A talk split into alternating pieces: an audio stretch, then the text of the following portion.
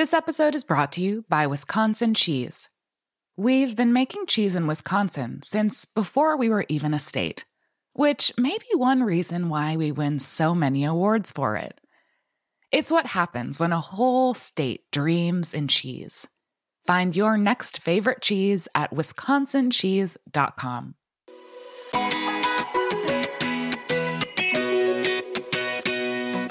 You're listening to Item 13, an African food podcast, and I'm your host, Yom Akuaku. Every week, we'll delve into the delicious world of African food, including chefs, curators, and bloggers. Here's the show. Excited to have Abena Offeh-Gyimah on the show today. We're going to be talking ancestral foods, which is an interesting term for me when I came across it, which is why I reached out to Abena. I've been following your work for, for a while now, and I've always wanted to have you on the show. Um, I, I always say that it's it's interesting. I don't know if it's by design, but I tend to follow a lot of Ghanaian people just because I'm from Ghana. And so I try to temper my excitement for people in Ghana to make sure that I represent other people from the rest of the continent. So um, but I'm always excited to have Ghanaians on. Um, so welcome to the show. Can you hear me? Thank you for having me. Great. How you Yes, I can hear you. Thank you for having me. Great. Okay, so we're gonna start the way we do with everyone in terms of you introducing yourself. So tell us a little bit about you, where you grew up, um, maybe your educational background and, and your connections to food. Yeah, thank you. Um, I was born in Ghana. So I was actually born in Bolgatanga um, oh. in the Upper East region of Ghana. Um, and then I left to Toronto when I was young. So about 11 years old was when my parents decided to move to Toronto. So um, just like most Ghanaian parents, right? Uh, I think for a lot of us, um, our parents, um, we're looking for quotations better education right. um, greener pastures and i think for some parents that left ghana some of our parents that left around that period you know 20 30 40 years ago for many of them ghana was not really livable right ghana was not the space that they could potentially see their children doing great, great things, right? Not to say great things are not happening here, just like economic, social, political right. context. Um, so I grew up in Toronto. I grew up in the Jane and Finch community. Um, I went to middle school, high school, university. It was all like five minute walk away from where I live. it's so funny. when you said Jane and Finch, it took me a second because I lived in Toronto for a year and um, Jane and Finch is where I would go get my African food fix. So, um, yeah, yeah, exactly. Jane and Wilson. Yes. Yeah. So, and initially my interest was to be a lawyer. I was very talkative and I loved reading. And I was like, okay, I'm going to law school. Um, but then I did a weekend like the um, LSAT course, and I was like, oh no, this is ridiculous. There's no way I'm doing this and paying this much money for law school.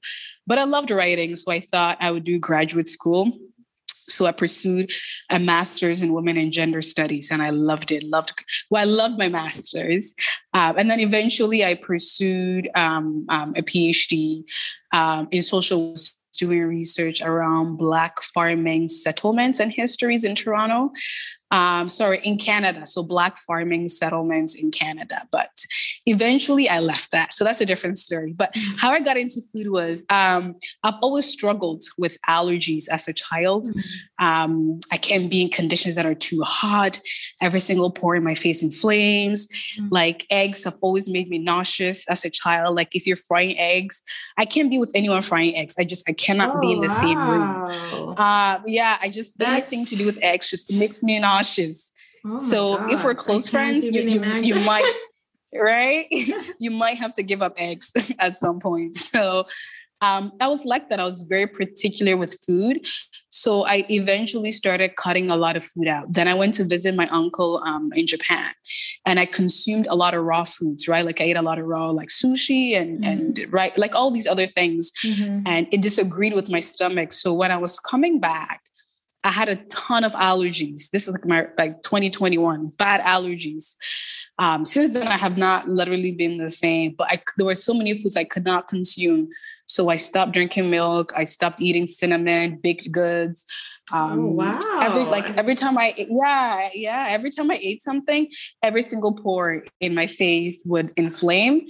Um, so at one point, I remember my allergies were so bad that the only thing I was consuming was raw sweet potatoes and um, red clover leaves boiled because no I just I just I had to cleanse. So it was bad. It was bad. I and then eventually it cleared.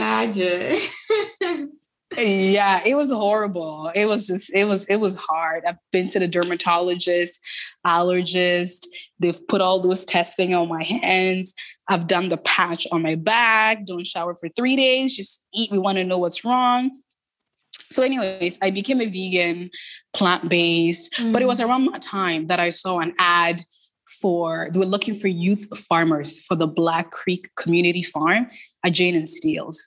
And for me, I thought that was like 2014, 2013, 2014. Mm-hmm. And it was perfect because I was struggling with food. Like I'm not, um, food is not a, it's a big deal for me, but it's not a big deal. So, but I'll get there because I struggled, right? Everything, everything I ate, I reacted to. Um, every single pore in my face would inflame. I literally looked scary, you know? So I wanted to learn how to grow my own food because I was like, there has to be something in the food that's causing this. Mm. Um, so I started working at Black Creek Farm. I became really plant based. I was doing well. My skin was great. Um, of course, occasionally I'd eat fries and it would flare up. You, you know, I would eat like cinnamon bun and it would flare up. Uh, but there were a lot of things that I cut out and I realized that eating plant-based was great for me. Mm-hmm. But when I started farming, you know, to be able just to hold the seed and put the seed in the soil and see food come out of that in three months blew me away. Because when you live in the city, you're so disconnected, right, mm-hmm. from where food comes from. Um, I used to be a coordinator for a school garden um, in the community, and I would ask children, like, where do we, we grew potatoes? And I would ask them, you know, where do fries come from? And children would say McDonald's, right? So there's a huge disconnect, huge disconnect, right? And I don't blame them actually, because most fries is actually corn, corn flour. It's not potatoes. so for me, that moment right? It's like McDonald's. Um, but that moment was like my aha moment, 2014, where I was like, I want to farm. I want to grow food. Um, I want to. Uh, I want to be able to know where my food comes from. And that, that year, I learned a lot about food justice and food security, uh, food systems, and the history. Mm-hmm. Just learning about Black farming settlements and and food, and you know, racism in food and discrimination, and like the land, right? And um, indigenous people and land and the tensions in Canada and the history. And that that completely shifted. That that shifted my my perspective. And I was like, this is what I want to do. So I, I had, then I started a PhD, but then I realized that the, the graduate journey at that particular time wasn't for me. Mm. So I left. Um, and then I came to Ghana in 2017 and I wanted to learn. I wanted to learn what is happening around food and agriculture in this context, because around that period, like in the 2013, 14, 15, a lot of farms in Ontario and in British Columbia were becoming organic, right? Like organic mm. was becoming the hot, the the hot label. Like, oh, is this organic? Is this local? You know like i know yeah. the farmer the farmers market right. like all these like you know fancy language and um so, and a lot of us when folks come back home to the continent um, people assume that a lot of the foods you're consuming on the continent depending on where you are are locally grown, you know? Um, but in fact, that's not the case now. You know, a lot of foods are actually imported. Yeah. Uh, even chicken, right, is is, yeah, is like imported. Tom- so. Tomatoes and even plantains. Imported. I, I, yes. I, I read so. some time ago. It's just like like what yes it's it's actually very scary um, what's happening and because it's part of a larger um, conversation mm-hmm. around um, ownership, right? Like ownership of food systems, but also ownership of our seeds and our indigenous seeds.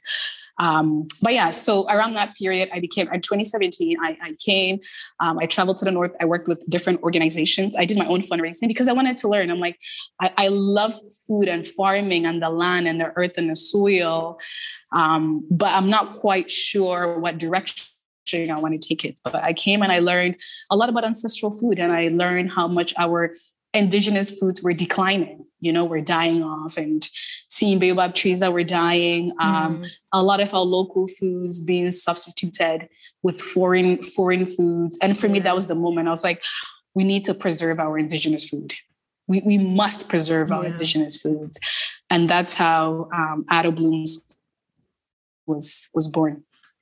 Great. Such yeah. a great story like what I, I knew none of this. Yeah, which is why yeah. which is why I'm always it like I like I'm I'm at a loss for words right now because I'm and I should I should be used to this by now because it's it's always like I, I, always look online for people like oh i think this person has an interesting story and then they come on the show and i'm just always 100% of the time just blown away by people's personal stories i'm glad. um, and, and how they get here right? And it's it's, it's always so so interesting. Um yes. great. That that's that's amazing. And i i cannot even imagine. I i have a special empathy for people that have food allergies because i can i i cannot even imagine having to choose and pick what what i i can or cannot eat. Um that's challenging.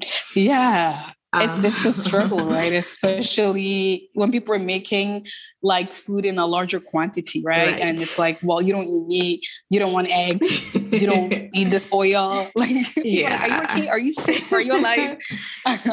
yeah, that's that's a lot. Um, so Ada Blooms was born. Like, tell me about the name. How did you come up with the name?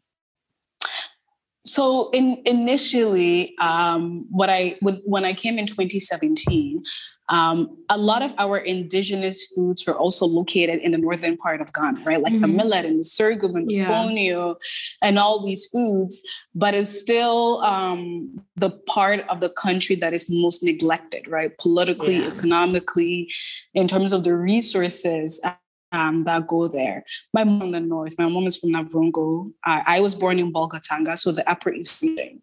And so my mother's last name is Ada, right? Oh. So the food I source, the baobab, yeah, it's from where she's from.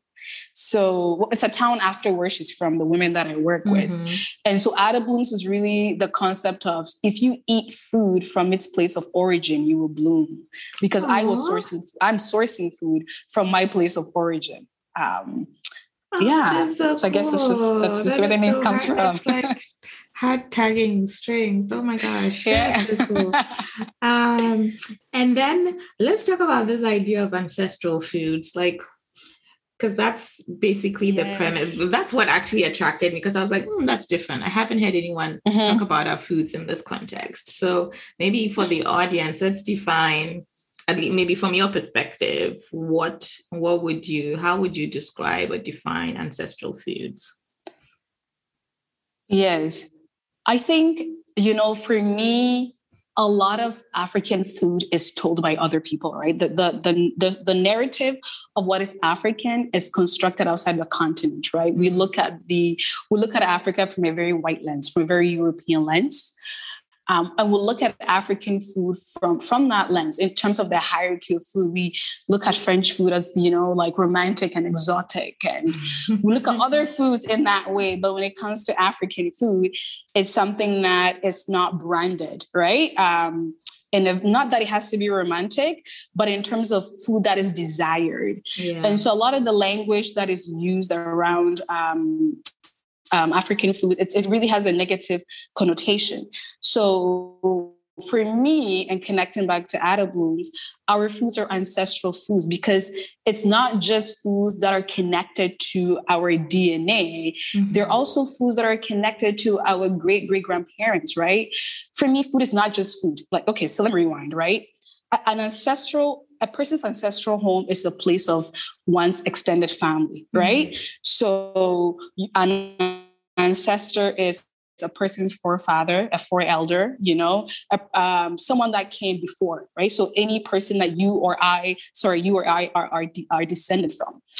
Um, and then an ancestral for me is also originating in a particular place, in a particular context, right? Mm-hmm. Something that is native, something that is indigenous to a particular to a particular place. So ancestral foods is just about the, but it's around the culture, the traditions, the storytelling, the festivities that is that is attached to a particular food right? Um, when we look at uh, millet, for instance, mm-hmm. millet is a part of the story of the people from Upper East, right? The Frafra people is the story of why farmers grow it and why they plant it in June you know is the story of why they they have an early millet and a late millet and they use the late millet for for festivals right um it's it's it's they, that's the first thing they eat for breakfast cocoa diehu mm-hmm. um, farmers who have cocoa before going going to the field so there are stories around food it's not just a grain that we cook yeah. and we consume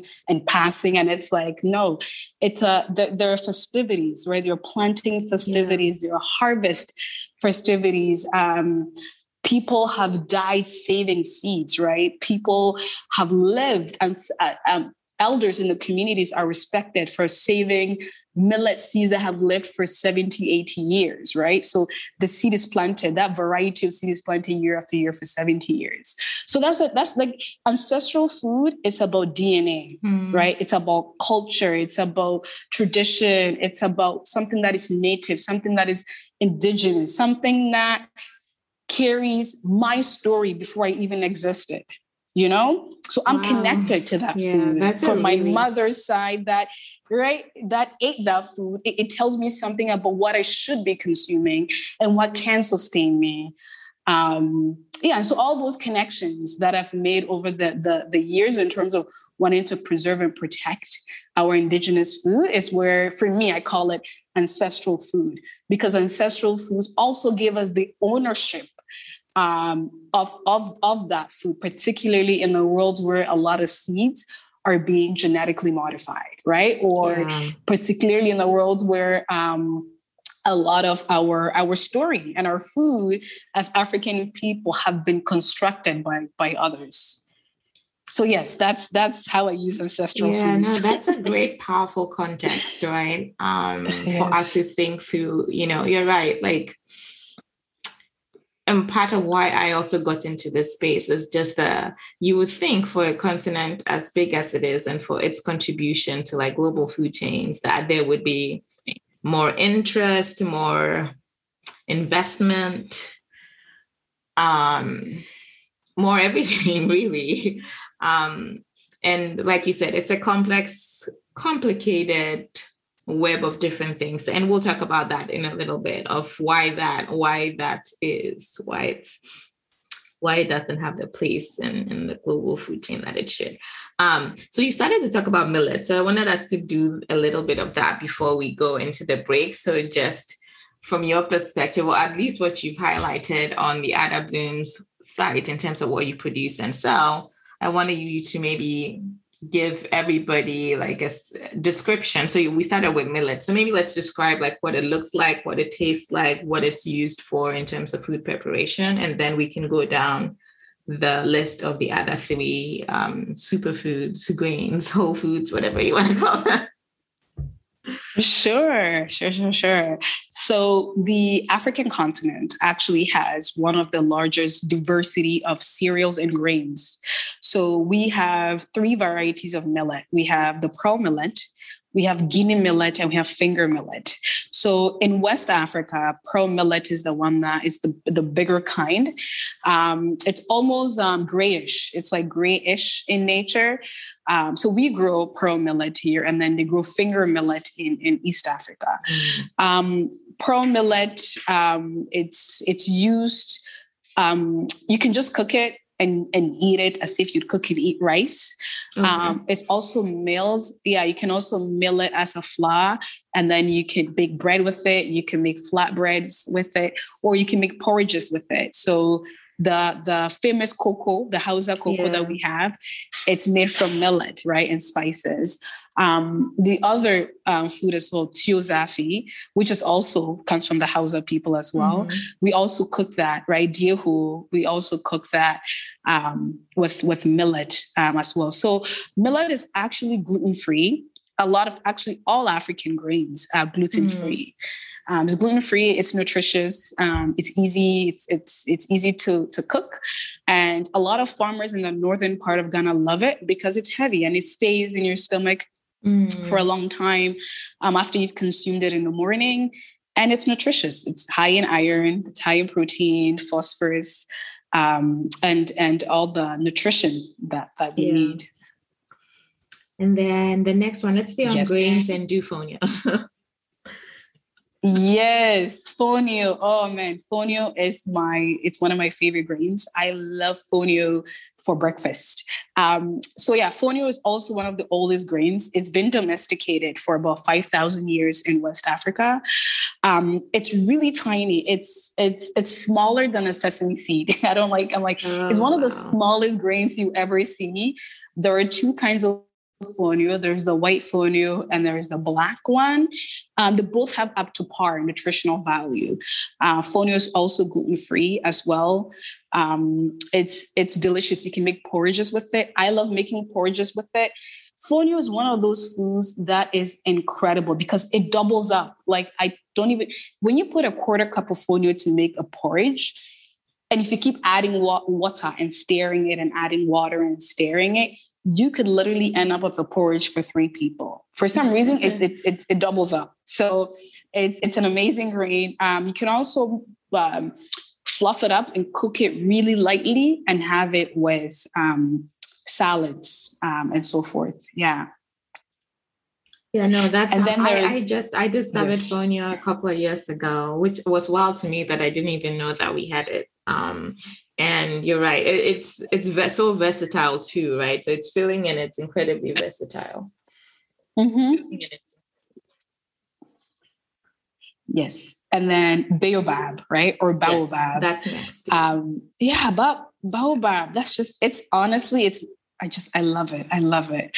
I love it because the tree is so grand. I'm like, God must have a story about baobab because if you've ever seen the tree, it just it just defies. It's, it's a piece of like a previous world on earth that we are gifted to see because it is so grand, it is so huge. It is just like it's it's it's it's grand. Um, so yeah, the the the baobab tree has the baobab fruit, which is um, the fruit that I, I sell on, on the website. Mm-hmm. It's high in vitamin C, so the fruit naturally dries on the tree. Um, women will harvest it, um, break the shell, they'll pound it to separate the baobab seed, the baobab seed from the powder. Um, they use the seed now actually for oil as the baobab oh. oil and then the powder is what i have. So it's high in vitamin c. You could use the powder for beverages. Um, i used to make cold pressed beverages and i'll add baobab to it. You could use it for smoothie. You could actually make yogurt um, as well with oh. the baobab because it's it's yeah it's a prebiotic right? And most oh, yogurts are probiotic. Yeah so prebiotic feeds the good bacteria that exist in your stomach to multiply so you can digest food.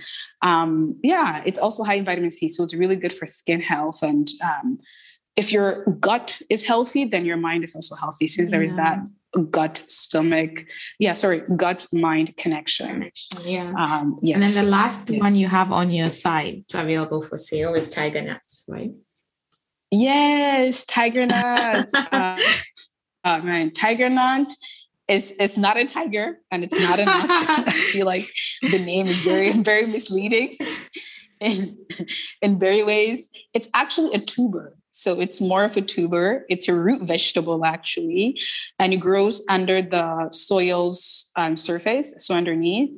Um, it looks like a grass. So um, it's it's it's great for um, so you can eat the nut fresh. Sorry, once it's harvested, typically the sun dry for about two weeks. Um, you can soak it, you can blend it, and you can make a milk from it. So the same way that you would make almond milk or cashew milk, you could also make tiger nut milk. It's delicious, um, so good. Or you dry it and then you process it into a powder like what I have, the ground tiger nuts. You can actually bake with it. It makes delicious cookies. You can make energy bites with it. Um, ground tiger nut flour is versatile, versatile. You could add it to oat flour and bake with it. It's really good. It's a great source of magnesium. It's really rich in vitamin E, vitamin C, um, and it's an amazing substitute for those that are lactose intolerant. So for so that's typically what I would what I would use. Yeah, it's so interesting to me that the first time I actually saw because yes. I'm used to tiger nut in its nut form, and then also like as a beverage, I've seen like in Ghana as a beverage, but I'd never seen it in a flour form until like I feel like I saw it in Whole Foods or something. And I was like, oh, this is interesting. And I, I'm sure that no like it's not connected to anybody from the continent directly, you know, yeah. directly anyway. But I saw that and I was like, I was excited to see, but I was like also, hmm, I wonder where where and how this ended up on the yes. right here, you know. um, great. So that's that's really awesome. And all of that is available on your website, um, which we'll share towards the end of the conversation here. One last question before we take a quick break is where do you source um, all of this? So the grains and the the whole foods, let's say. so yes, all my foods are sourced from Ghana. I mm-hmm. wish I could source it from other farmers. I do have people that see my see the business and they would like me to purchase. Um, because I'm funding uh, my own business, mm-hmm. so I, I, can't buy as much as I would love to. Um, so I source from Ghana. So the okay. millet, I source that from a farmer called Baba Kumase, who's in the oh. Zebilla area. Yeah, I just I need to. Yeah, so I source the tiger nut from a, a, a tiger nut farmer here. Um, I source the baobab um, from Navrongo, and then the the fonio farmers are in Tamale. I actually wanted to do an interview, yeah, with them, but they're in Tamale. So I because I have a lot of food allergies, so food safety and and um, how food the the health around or the hygiene around how food is processed is very important to me personally, but also in my work. So I don't want anyone to get sick of the food that they mm-hmm. consume. Yeah. Um, so I, I know the people directly to whom I source um, the food from. Cool. And then is this available for sale like internationally or um, just in Ghana? Where do you? So all my foods are actually not sold in Ghana, sold okay. in Ghana. They're all sold in in Canada and the US. Okay. okay. So that's great to know. I yes.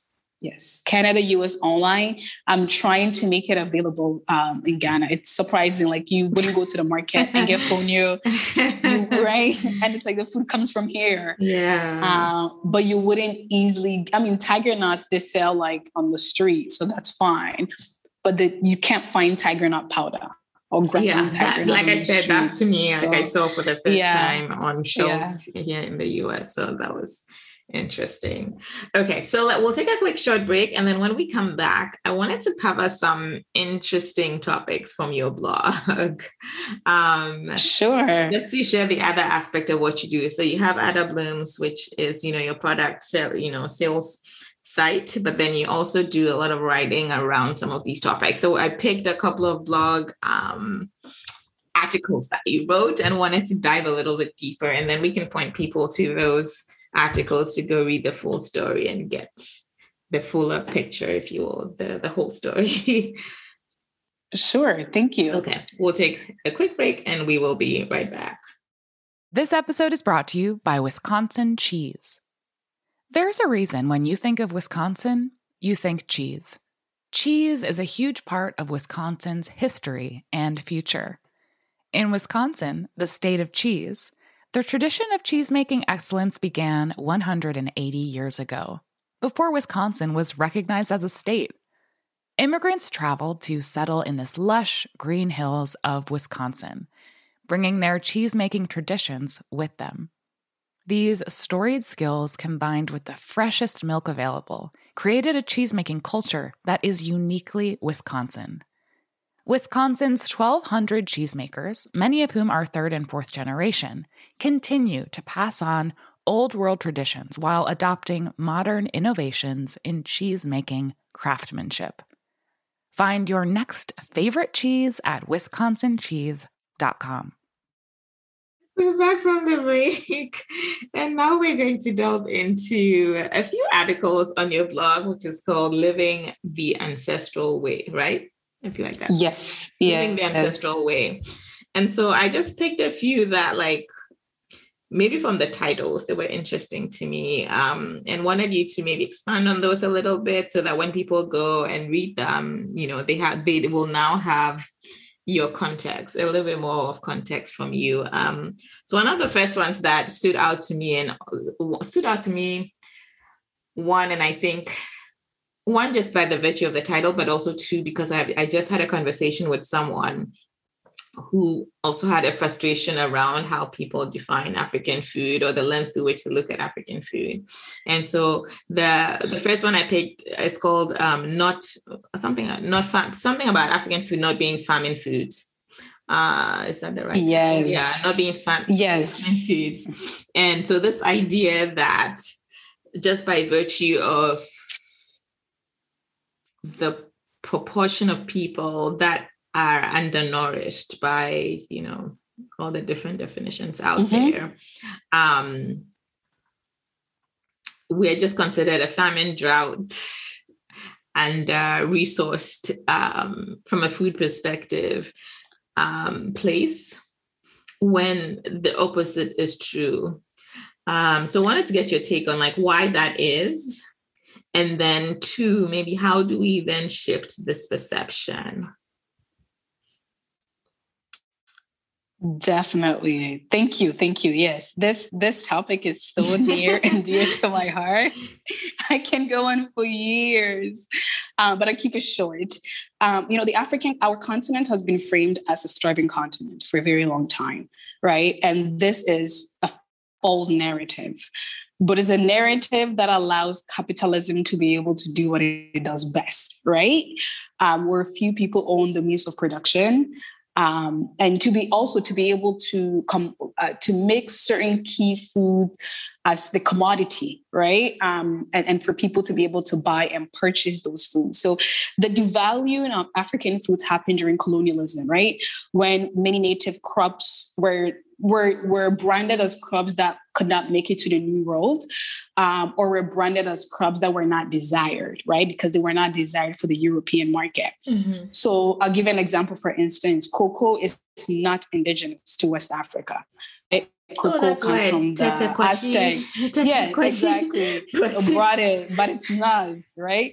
But we grow it so well but chocolate is not a big part of her diet, right? Mm. Um, we export 20%, but chocolate, cocoa has a big value in the world market, right? Cocoa has a big, value. so chocolate and cocoa has a big value in the world market because of who's buying chocolates or who's eating chocolates during yeah. Valentine and Christmas, right? It's clearly not people here right? So for me, it's always around who's telling the story, what benefits do they get from telling the story? Because cocoa can't feed families, right? When we're looking at food security and we're looking at whether grains or fruits or vegetables or leafy greens, cocoa you can't well you can cook and eat cocoa and feed your family right um, so it, it's it's always the devaluing of our food happening through colonialism and so a lot of our indigenous foods were relegated as famine foods. And they were relegated as famine foods because they were consumed in rural areas. Mm. Um, and foods like corn, maize, and wheat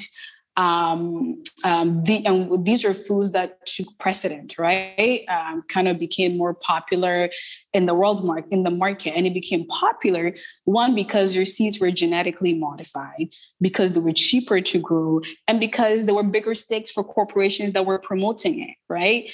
So maize corn is indigenous to South America. It's it's it's dear food, but right now it's been since 1997. It's been modified to the point that we can all eat yellow and white corn, but we're not eating the actual corn. We're eating modified corn but corn has also now substituted a lot of our indigenous food.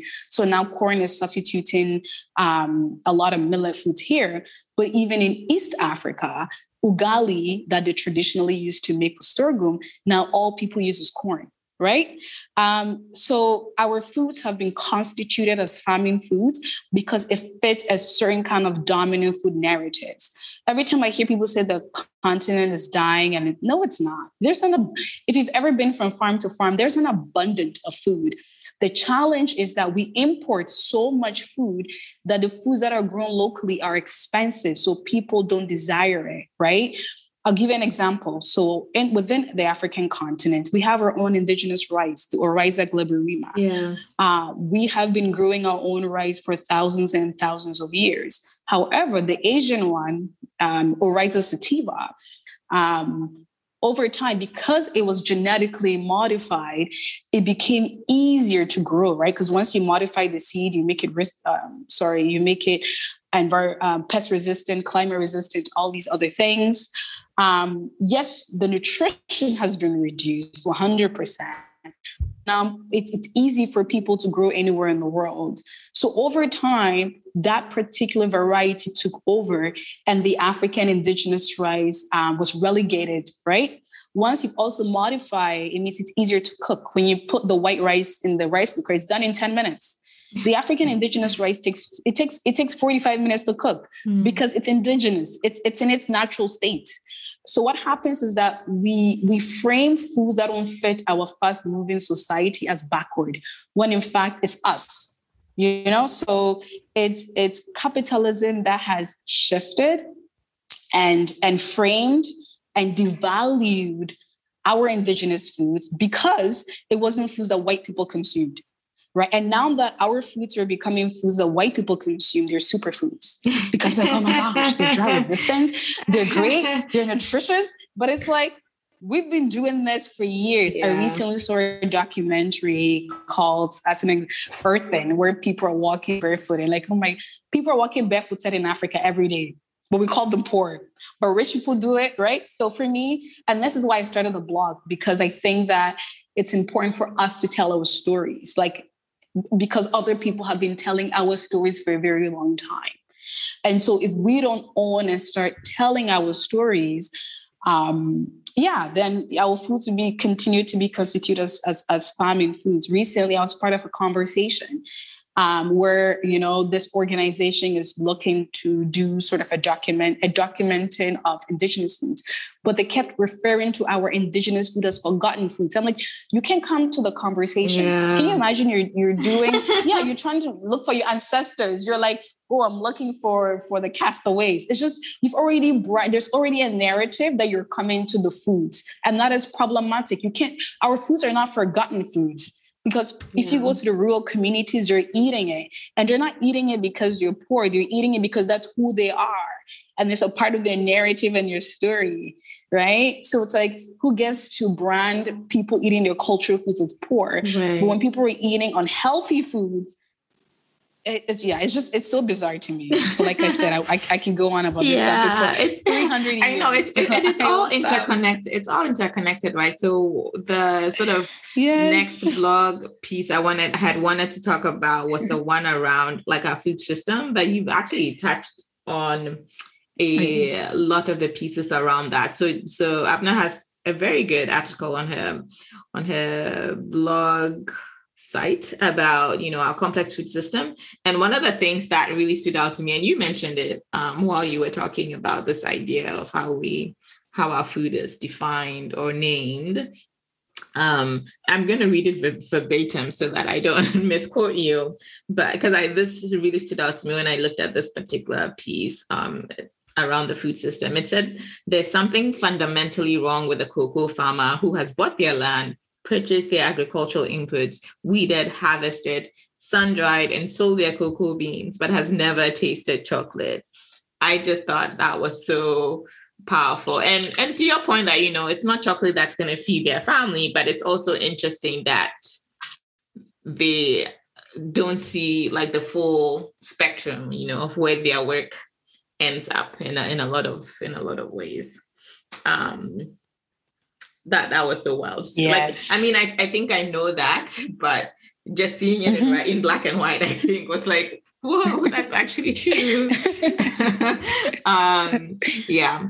Um, and then another interesting piece I thought was one around tracing your food lineage. Um, yep. And then talking about the foods that you grew up eating. So choza bambara beans, and all of that. I want you to talk a little bit about that. And this idea of one where you say you've never had jollof if it's not made with dawa dawa, which I was like, yeah. I honestly did not even know that that was a thing. I would like, I will, did not even know that that was a thing until maybe in the last 12 months for a combination mm-hmm. of reasons. One, um, working with a few people to open a restaurant in Accra called Dawa Dawa. And two, sweet. Yeah. Yes. And two, um, I think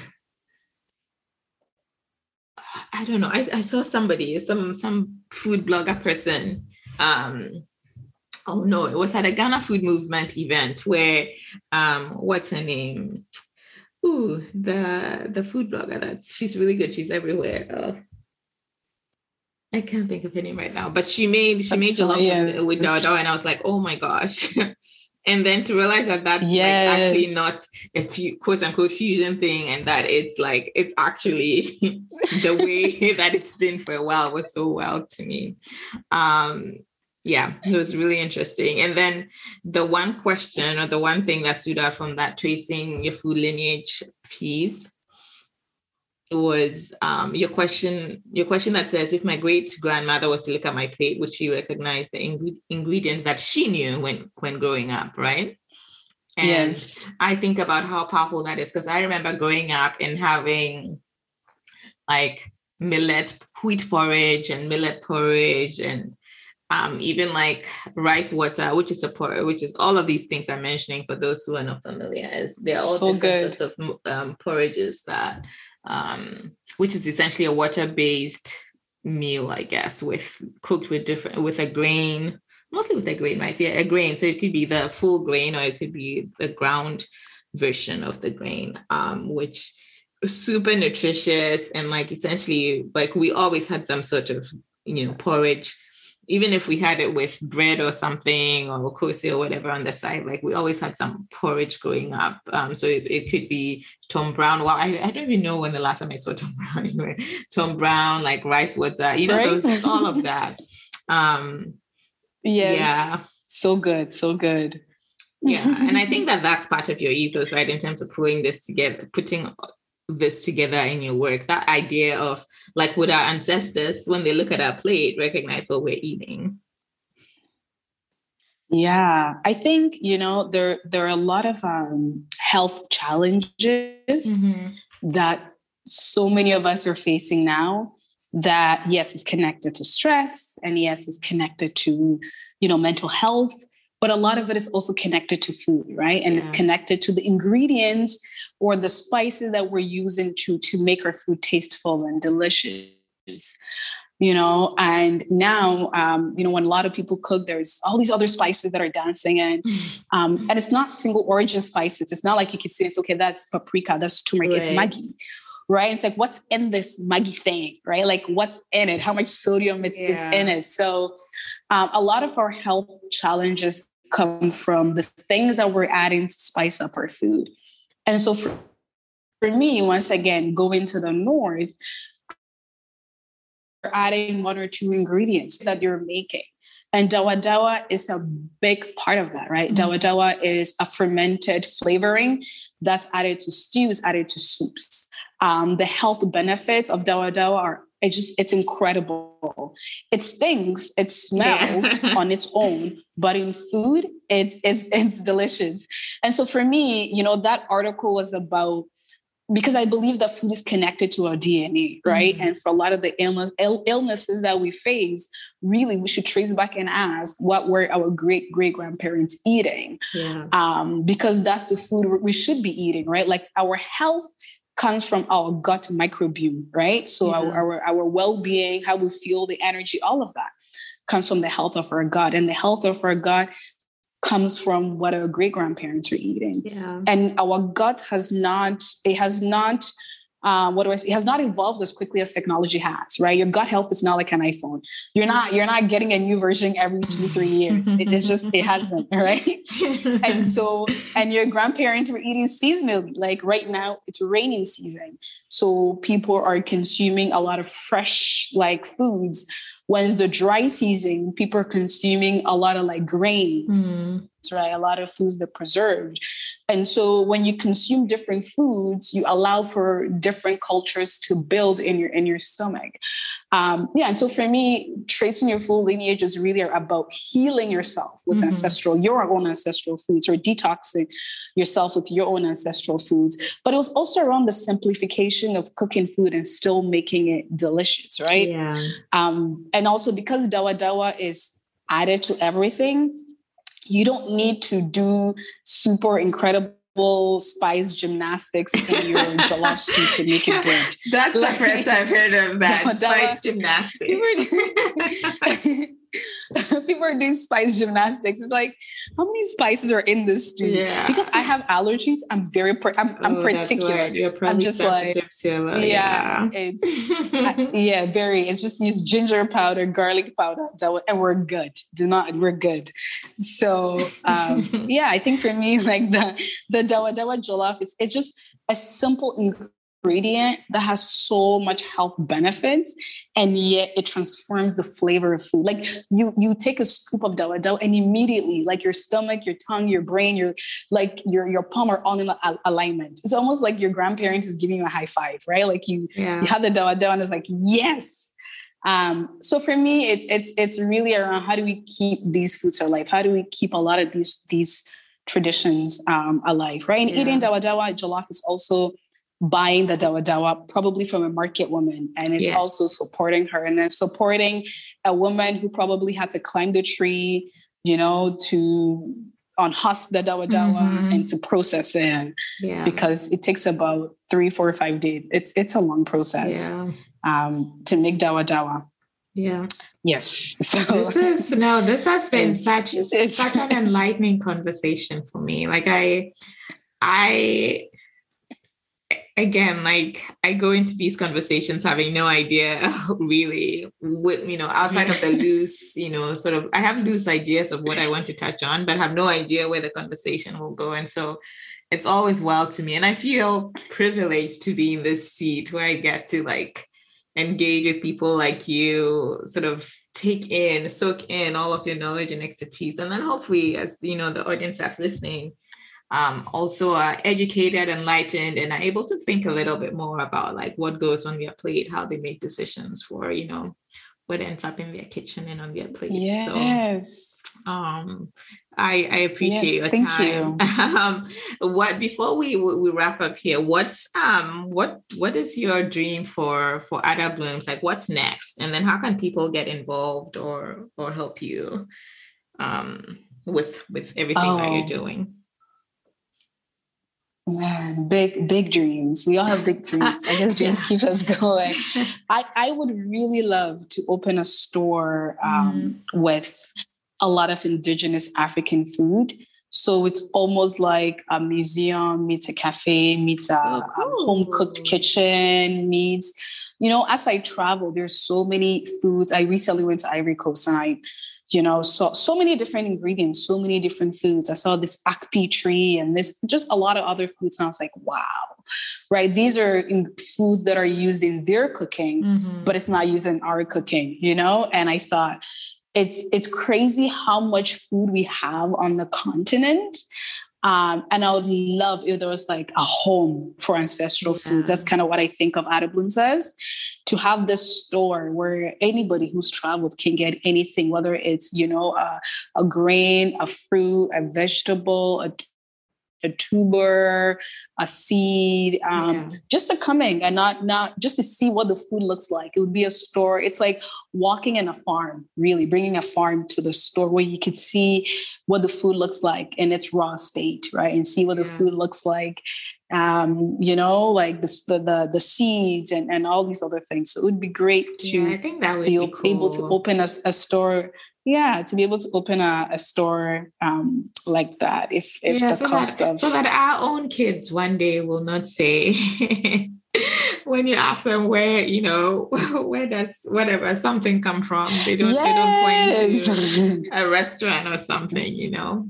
Um, yeah hopefully we, yes. we don't get to that point um yeah okay so before we transition to rapid fire can you let people know because yes. we've talked about your blog we've talked about you know Addo Blooms can you know where people can find you online so social media handle the actual website Yes, thank you. So um, Addo Blooms is um, where I, I, I sell the products, um, the food products. Um, so you can find me on Instagram or the website um, addoblooms.com and um, uh, Living the Ancestral Ways, the blog. It's where I can talk about the politics of food and all these other cultural, traditional food farming, agriculture. Um, and you can also find me on YouTube. So it's called Living the Ancestral Way, where I just interview farmers um, and also just as a visual way of documenting mm-hmm. indigenous african foods but also food ways um, um, as well so i'm on instagram the website um, as well as youtube you can Great. find and I, yes yeah. living the ancestral way i will share all the links i'll share the links to youtube the website and then also to um, to the blog and then also the specific ones we talked about today so that if people want to dive a little bit into those specific ones they can do that um, and so yes. our last piece so this will just take a couple of minutes uh, quick rapid fire questions just a little fun for people to get to know you a little bit better um, so so let's dive in uh, first question is yes. what is the one ingredient you can't live without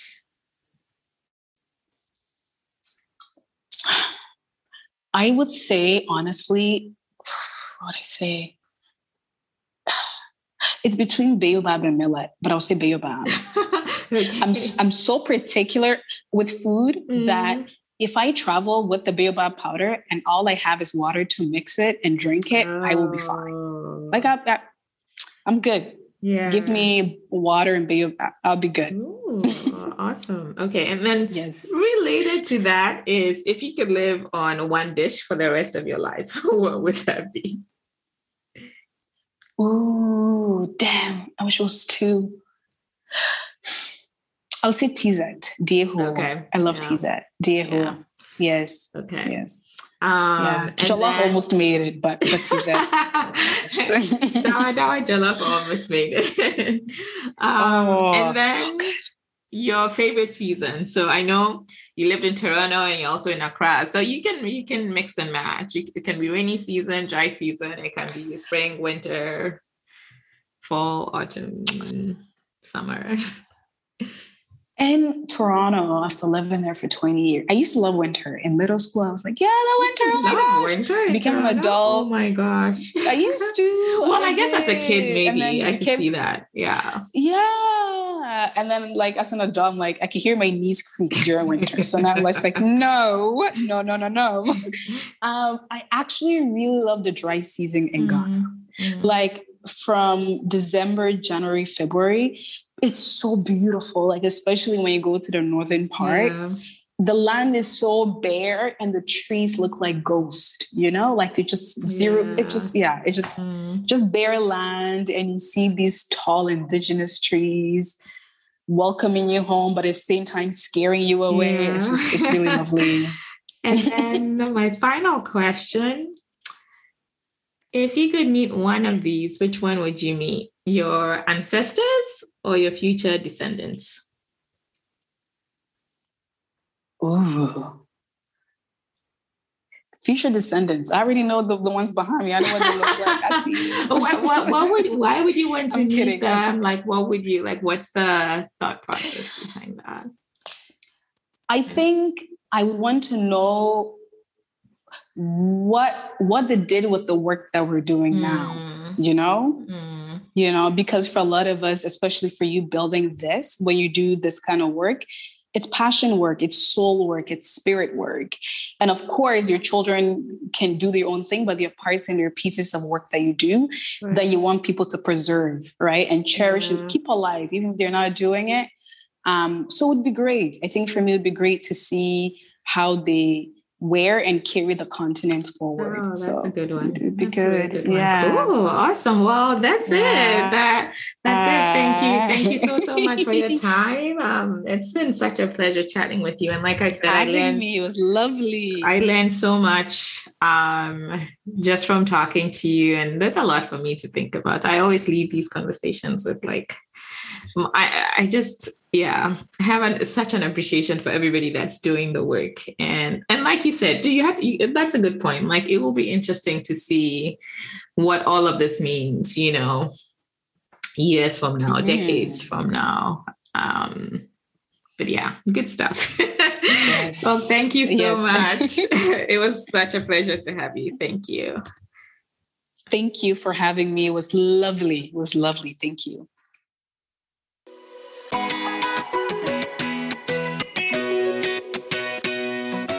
Thank you for listening to Item 13, an African food podcast. If you like the show, please subscribe, rate, and review us on your favorite podcast app. To keep up to date, follow us on Instagram, Facebook, and Twitter at Item 13 Podcast. Item 13 is powered by Simplecast. Thank you for listening to Heritage Radio Network, food radio supported by you.